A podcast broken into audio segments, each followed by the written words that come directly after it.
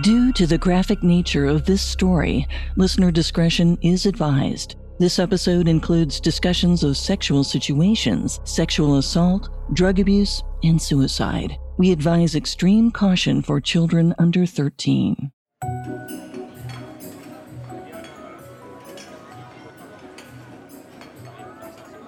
In December 1957, Deputy U.S. Marshal Wayne Ritchie and his coworkers were enjoying their holiday party in San Francisco's U.S. Post Office and Courthouse building.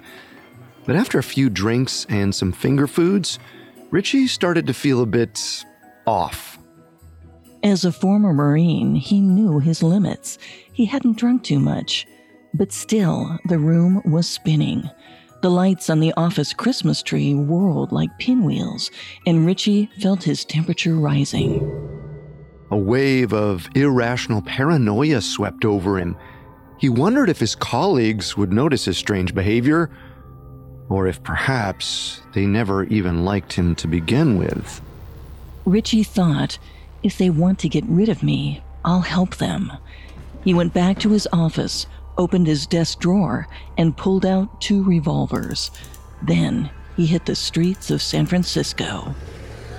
Before too long, Ritchie stumbled into a bar called Shady Grove. He sat on a stool, ordered a bourbon and soda, then pointed his gun at the bartender, demanding all his cash.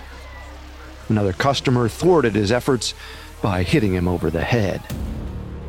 It would take more than 20 years for Ritchie to understand what came over him that night. He knew he wasn't acting like himself, but he couldn't explain his erratic behavior.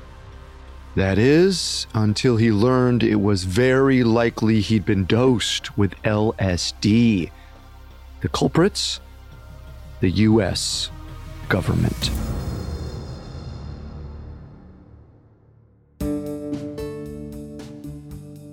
Welcome to Conspiracy Theories, a Spotify original from Parcast. Every Monday and Wednesday, we dig into the complicated stories behind the world's most controversial events and search for the truth.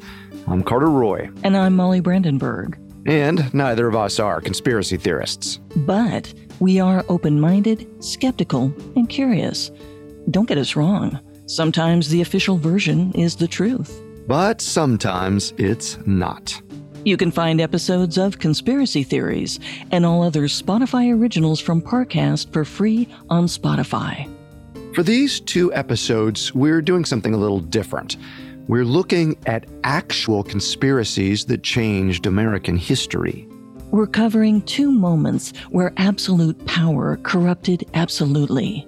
We'll see how authority, when placed into the wrong hands, can defy the laws of our government and give people more agency than the president himself, especially when it's under the false pretenses of benefiting the greater good. There's often a grain of truth in the theories we cover, but these stories are mostly confirmed. Almost everything we discuss in these episodes has been vetted over the years, thanks to government investigation, reporters, and firsthand accounts. Today, we're looking at a Cold War experiment orchestrated by the CIA, known as Operation Midnight Climax. In the 1950s and 60s, the government hoped to weaponize LSD for use as the ultimate truth serum. They conducted illicit tests and even opened safe houses in New York and San Francisco, where they tested it on unwitting U.S. civilians. We have all that and more coming up. Stay with us. This episode is brought to you by ABC. Station 19 is back for its final and hottest season yet. Andy finally becomes captain, and she's going to give it her all to be the best leader the station has ever seen. Will she succeed? Get ready for fiery new romances and high adrenaline rescues. Watch the Station 19 season premiere tonight at a new time, 10, 9 central on ABC and stream on Hulu. We got another day of NBA action. And with FanDuel, every night is a watch party. So it's time for your FanDuel crew to make their bets. So, what's the move tonight, gang? You know that new customers who bet $5 get $200 back in bonus bets if you win. We're heating up, fam. Bet all the stars with all your friends and make every moment more only on FanDuel. New customers bet $5, get $200 back in bonus bets if you win. Make every moment more with FanDuel.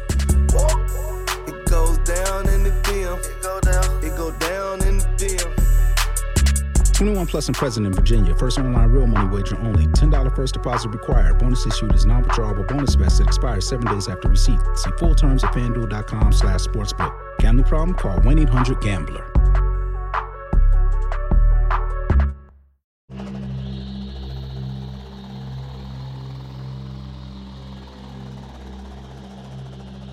April 19, 1943. Outside of Switzerland, World War II was in full swing. But inside Sandoz laboratories in Basel, you'd have little idea. Chemist Albert Hofmann had been toying with a fungus called ergot for more than five years now.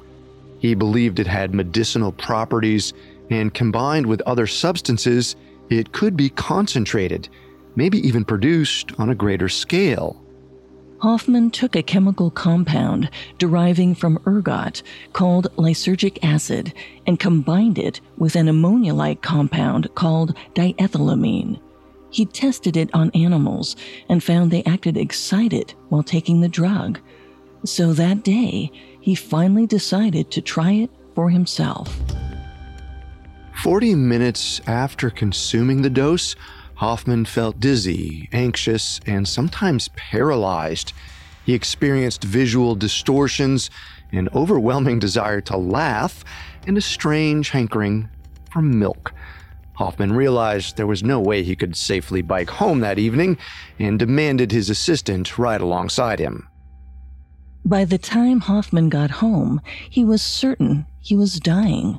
But when he summoned a doctor, they claimed his blood pressure, heart rate, and respiration were completely normal. Sure enough, the following day, Hofmann felt better than ever. He was euphoric and had a zest for life. But mostly, he was excited about the future. He just created a super drug he called LSD. It took another six years for Hofmann's discovery to reach the United States, but it did so at a pivotal time. By the 1950s, World War II was over, but now the United States and the Soviets were engaging in a new conflict the Cold War.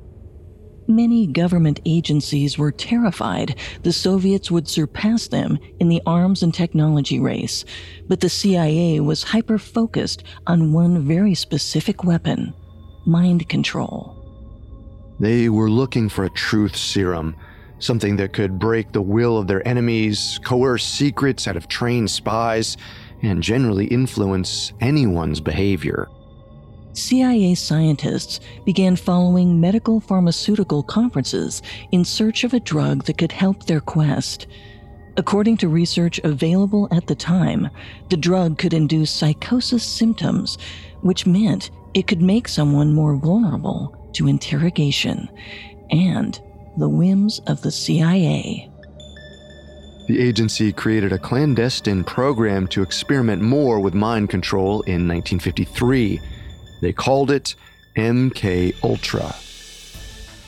The director of the CIA, Allen Dulles, approved a starting budget of $300,000, which they could spend on almost anything.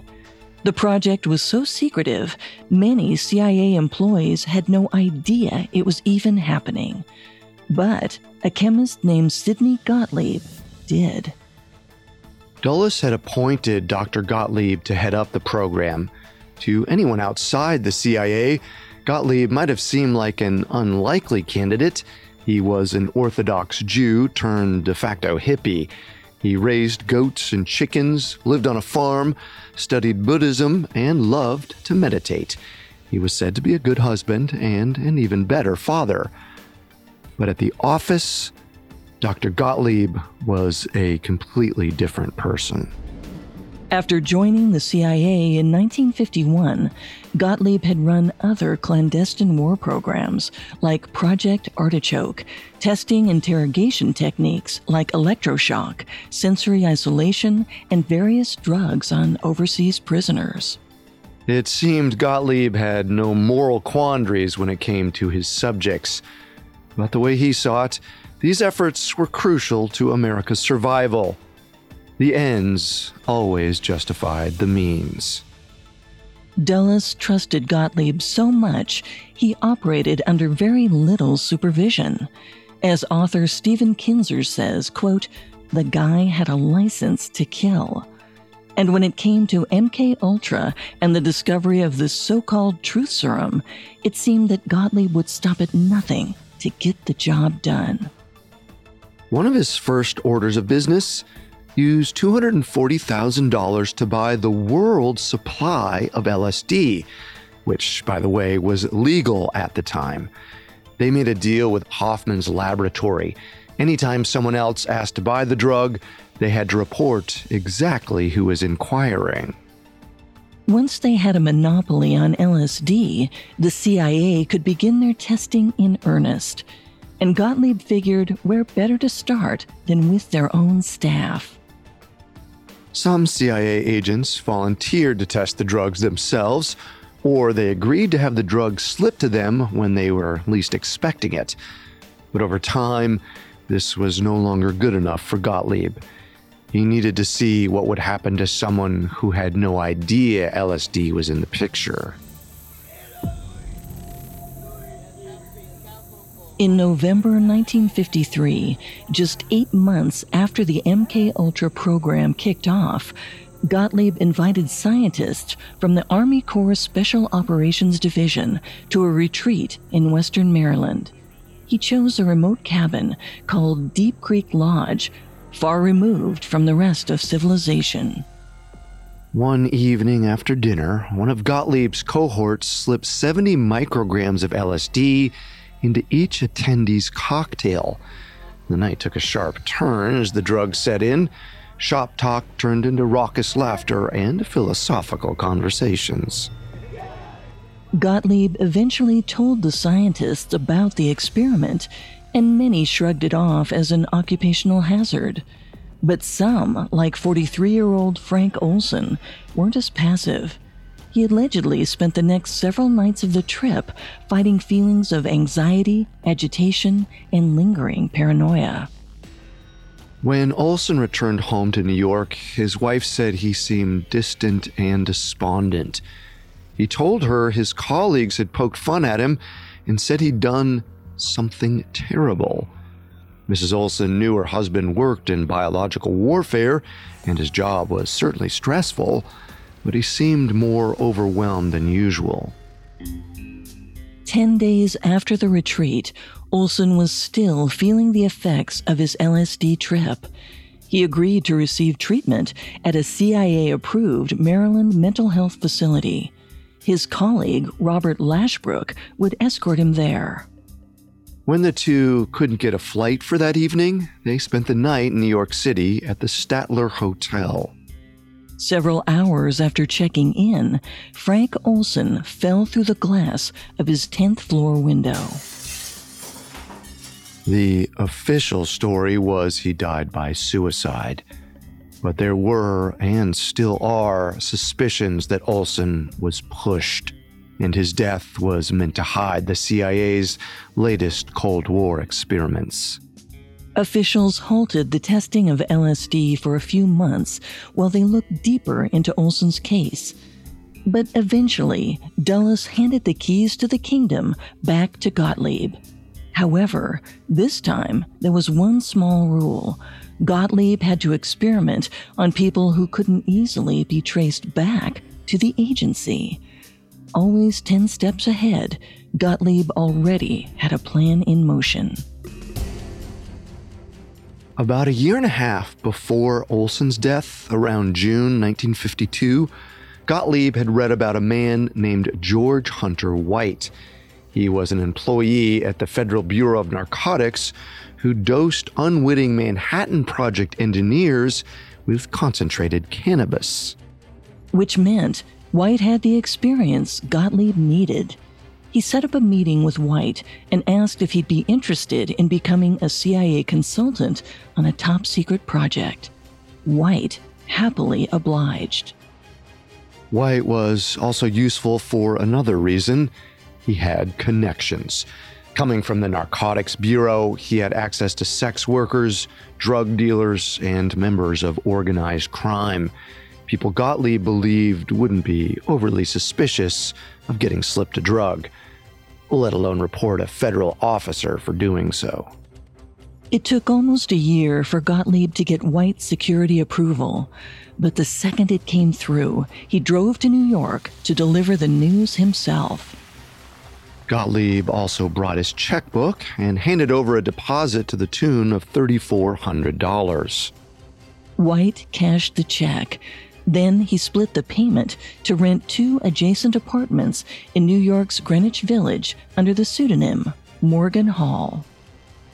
For the next several months, White and his team lured dozens, if not hundreds, of unwitting civilians back to these apartments and dosed them with LSD. All in an effort to fight communism, of course. With this, Gottlieb planted the seeds for a more nuanced project under the banner of MK Ultra. This one he dubbed Operation Midnight Climax. Coming up, chaos erupts. They're responsible for some of the most horrifying acts of violence ever known. Men and women who went to lethal extremes. But why? Every Monday and Thursday on Serial Killers, follow the life and crimes of an actual murderer, exploring the reasons why they lived to kill. Using extensive research and details you won't hear anywhere else, Serial Killers examines the psyche of a killer, their motives and targets, and law enforcement's pursuit to stop their spree. Listen now and catch our special series on manhunts, where we follow the processes police use as they hunt for murderers in treacherous terrains and unusual locations. Follow the Spotify original from Parcast, Serial Killers. Listen free only on Spotify. Now back to the story. In 1953, Dr. Sidney Gottlieb hired Bureau of Narcotics officer George White to help him run a new program. White had connections in New York's underbelly, and Gottlieb trusted him to recruit the project's newest test subjects. By the fall, White had rented a set of apartments on Bedford Street in Greenwich Village. One was staged as an ordinary home where White could bring his subjects. The other was filled with surveillance equipment and several CIA agents who recorded the subjects through a one way mirror. White spent his evenings bar hopping around Greenwich Village, chatting with a wide cast of characters. Along with his fake name, he created fictional stories about himself, claiming he was a bohemian artist or a fisherman after a few drinks, White invited them back to 81 Bedford Street, where he offered them either food, cocktails, or cigarettes, all laced with LSD. Several times, White lured his own friends and acquaintances back. While we don't have their names, we do know one of them was an editor for a fetish magazine called The Vixen Press but mostly, White's victims were younger women or sex workers he'd picked up in bars. Gottlieb demanded that no official records be kept of the program he called Subproject Number 42, but White did keep personal diaries. They were filled with entries apparently describing people's experiences with a drug.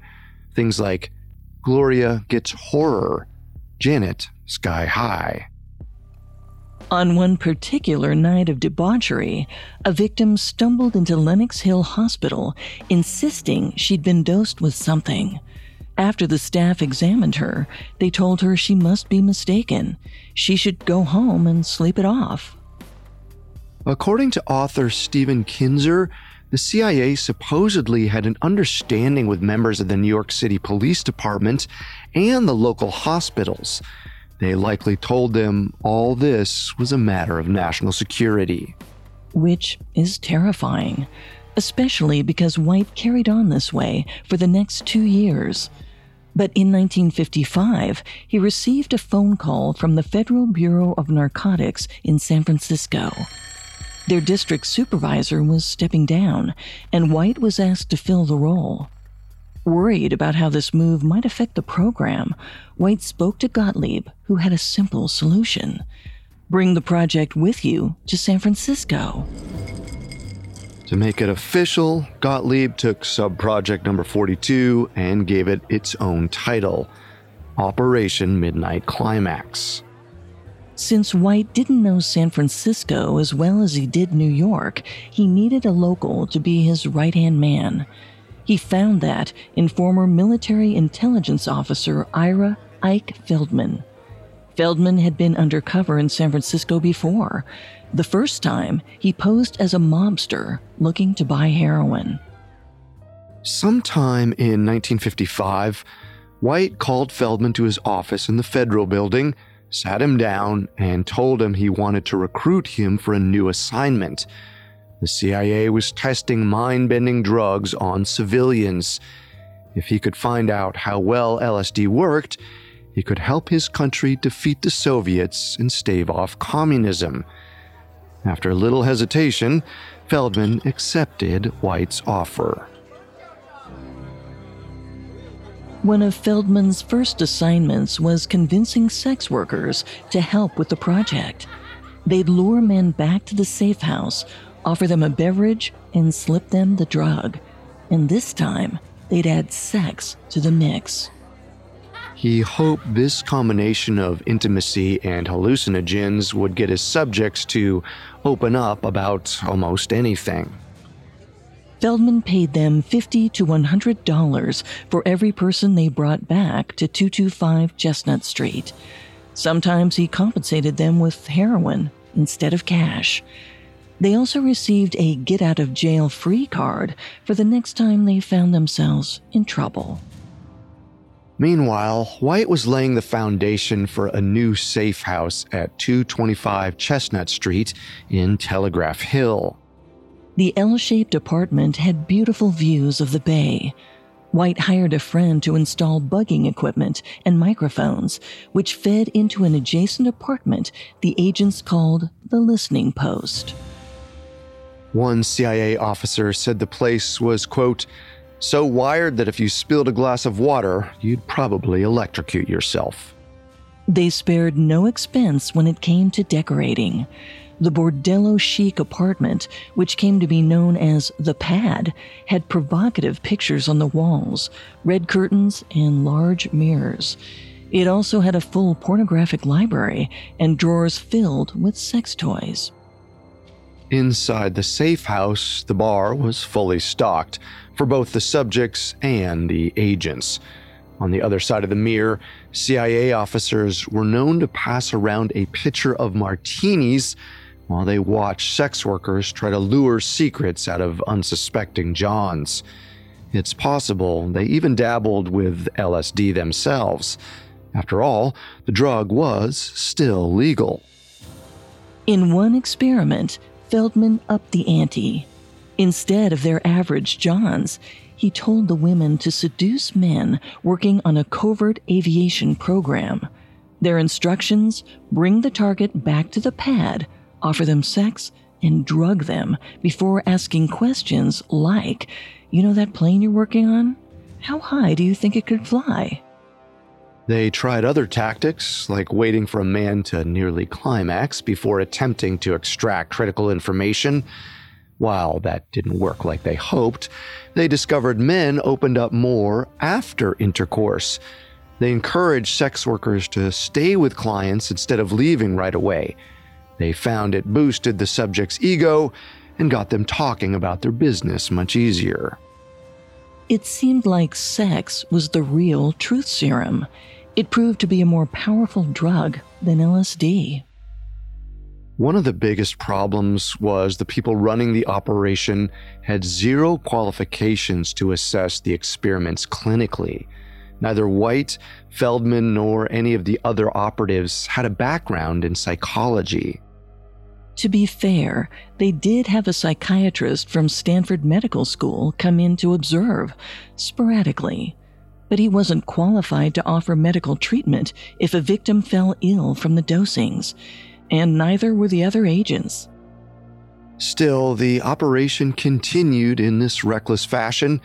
At least two other safe houses opened in the Bay Area one at the Plantation Inn at Lombard and Webster Street, the other at 261 Green Street in Mill Valley. Over at the Mill Valley Safe House, Gottlieb expanded his ventures by testing other devices he'd created stink bombs, itching and sneezing powder, and drug laced needles used to stealthily penetrate wine corks and poison the bottles. On one occasion, Gottlieb wanted to see if he could dose an entire room of people with LSD using a can of aerosol. So he had his undercover agents throw a party. Fortunately for those unwitting guests, the weather was so hot they had to keep the windows open. It rendered the experiment a failure. Eventually, White and his agents began operating outside the safe houses as well. According to White's personal diary, he slipped acid to civilians hanging out at local beaches, bars, and restaurants all over town, likely through drinks, food, or laced cigarettes. Ruth Kelly, a singer at a San Francisco club called The Black Sheep, was one of White's unsuspecting victims. One evening, White made a pass at Kelly, who rejected his advances during their conversation, he reportedly slipped her LSD, which hit the singer just as she was getting on stage to perform. She was later hospitalized until the drugs wore off. To say things had gotten wildly out of control would be an understatement. Operation Midnight Climax was no longer racing against the Soviets to find a truth serum. Instead, it had turned into a massive, dangerous party on the taxpayer's dime. Gottlieb reportedly tested LSD on himself over 200 times. White also dabbled in the drug and clearly enjoyed it. In 1971, White actually penned a letter to Gottlieb stating, quote, Of course, I was a very minor missionary, actually a heretic, but I toiled wholeheartedly in the vineyards because it was fun, fun, fun. Where else could a red blooded American boy lie, kill and cheat, steal, deceive, rape, and pillage with the sanction and blessing of the All Highest? Operation Midnight Climax was going off the rails, but it still carried on for another 10 years. Finally, in 1963, the fun and games were coming to an end. After the failed Bay of Pigs invasion, CIA Director Allen Dulles, one of Gottlieb's biggest supporters, was forced to resign. Now there was a new sheriff in town by the name of John McCone. Shortly after finding out about the MK Ultra program, he and his new inspector general began dismantling it piece by piece. It seemed like those behind Operation Midnight Climax weren't going to get away with their abuse of power forever. Or would they? Coming up, Operation Midnight Climax is exposed, and its leaders scramble to protect themselves. Now back to the story. After the failed 1961 Bay of Pigs invasion in Cuba, President John F. Kennedy demanded MK Ultra's godfather, CIA Director Allen Dulles, resign. But the program was so secretive, even Dulles's replacement, John McCone, wasn't made aware of the project when he stepped into the role in 1963. It took some digging from McCone's new Inspector General, John Earman, to finally lure the cat out of the bag. Earman found not only had the CIA laced unwitting civilians with LSD under the guise of national security, there were also many subjects who'd reportedly gotten sick from it. While the extent of their illnesses is widely unknown, Earman recommended the safe houses to be closed immediately.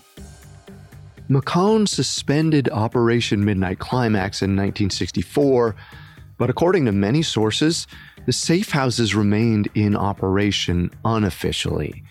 The CIA's deputy director of plans, Richard Helms, claimed, quote, while I share your uneasiness and distaste for any program which tends to intrude upon an individual's private and legal prerogatives, I believe it is necessary that the agency maintain a central role in this activity. It took another year and a half for McCone to finally get his way. By 1966, both the New York and Bay Area safe houses had officially shuttered their doors. Ironically, that same year, possession of LSD was finally made illegal in the U.S. Sidney Gottlieb had anticipated this day would come, which is likely why he ordered zero records be kept on the Operation Midnight Climax program. But the same couldn't be said for all of MK Ultra. As the Watergate scandal swept the nation in 1973, Gottlieb saw just how damning a set of documents could be. Knowing one of his chief supporters was about to lose his job over the scandal, Gottlieb hopped in his car and drove to the CIA Records Center. He strolled inside and asked the archivists to destroy any box marked MK Ultra. He didn't realize there were 20,000 other records that survived the purge, expense reports, documents on how to use LSD, and one of Gottlieb's memos claiming, quote, as an intelligence tool, LSD was inherently ineffective. As anticipated, Richard Helms, now the director of Central Intelligence, was forced to resign from the CIA shortly after Watergate, and Gottlieb, having been a member of his camp, announced his own retirement. So, yeah, his days of getting high on government purchased LSD were over. But his spiritual awakening was just beginning. After his retirement, he and his wife sold their house and most of their belongings and embarked on a two year trip through Africa and Asia. Perhaps looking to balance his karma, Gottlieb found himself in India, volunteering at a hospital treating people with leprosy but he couldn't hide from his past forever. In his absence, a journalist named Seymour Hersh had uncovered several incriminating documents that the CIA had failed to destroy. In 1974, Hersh broke the MK Ultra story in the New York Times, claiming the CIA used civilians as guinea pigs to test weapons of war. Now, the U.S. government had no choice but to investigate further. Several months later, the Church Committee, designed to investigate the potential abuses of federal agencies, called Gottlieb back to the States to testify. Gottlieb agreed to appear at the hearings under one condition he be granted immunity for his testimony. The church committee accepted his terms, Perhaps because they only knew a small fraction of what had gone on in MK Ultra. Gottlieb was merely seen as a chemist working for the operation, rather than the mastermind behind it. Still, Gottlieb didn't do much to hold up his end of the bargain. In a private hearing, he claimed he'd forgotten almost everything about his time with the CIA. He didn't remember who his boss was, who the deputy director was, or even what department he worked for.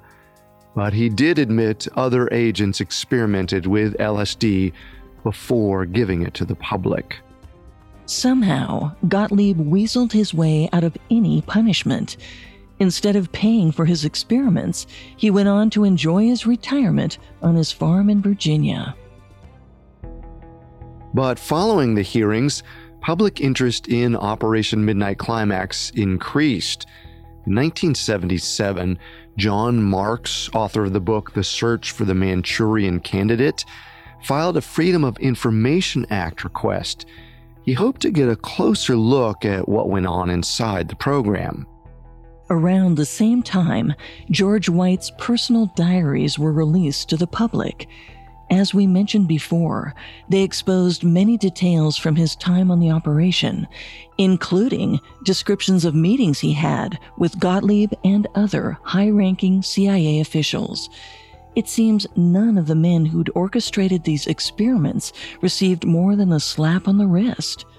But the church committee established a task force to try and locate the victims, which proved nearly impossible, seeing as most of the documents were destroyed.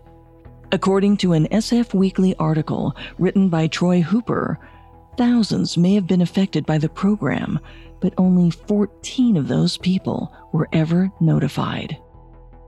Which meant there were countless others who continued questioning what happened to them on that one strange night in the 50s or 60s, including Deputy Federal Marshal Wayne Ritchie. Remember, Ritchie experienced paranoia and hallucinations during a government Christmas party in 1957. Afterward, he wandered through the Fillmore district before trying to rob a bar at gunpoint. For years, Ritchie couldn't explain what came over him that night. He pleaded guilty to armed robbery, and luckily for him, a sympathetic judge took the ex Marine's side, letting him off without prison time. But for the next two decades, he battled depression and never fully bounced back. Then, one day in the spring of 1999, Ritchie stumbled upon Gottlieb's obituary and everything started to unravel. He read about the CIA's tests on ordinary citizens all around San Francisco, and the timeline matched up. The articles also mentioned a name Ritchie recognized George White. Ritchie knew White personally and once he realized he was behind the San Francisco druggings, he was certain he was one of his victims. White's diaries even confirmed the event, stating Xmas Party Fed Building Press Room. The date on that entry matched the night of Ritchie's crime. In the early 2000s, Ritchie filed a lawsuit against the agency.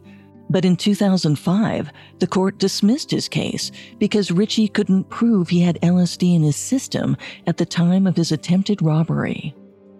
The judge ultimately called it, quote, a troubling case, and that if indeed true, Ritchie has paid a terrible price in the name of national security.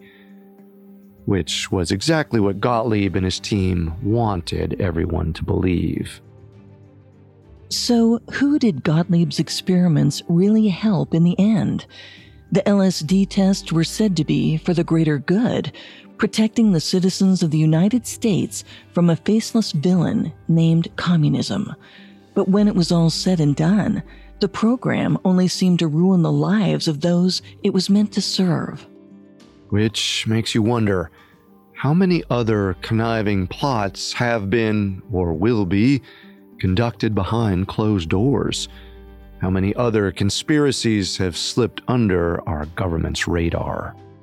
And how many conspiracies have we questioned that may actually deserve a second look?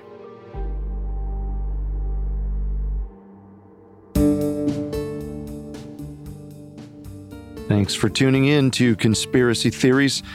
For more information amongst the many sources we used in today's episode, we found John Mark's The Search for the Manchurian Candidate, as well as Stephen Kinzer's Poisoner in Chief, extremely helpful to our research.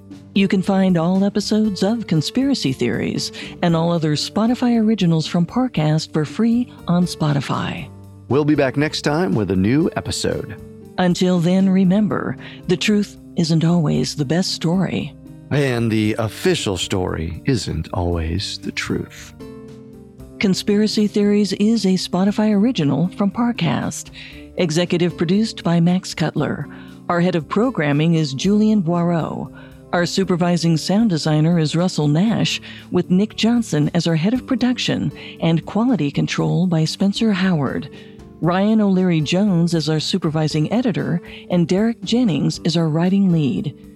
This episode of Conspiracy Theories was written by Lori Gottlieb, edited by Mallory Cara and Andrew Kelleher, fact checked by Cheyenne Lopez, researched by Bradley Klein, recorded by Freddie Rivera, produced by Bruce Katovich, and sound designed by Michael Motion. Our hosts are Carter Roy and me, Molly Brandenburg. Dahmer, Bundy, Gacy, Ramirez. You know the names, but do you know the whole terrifying story?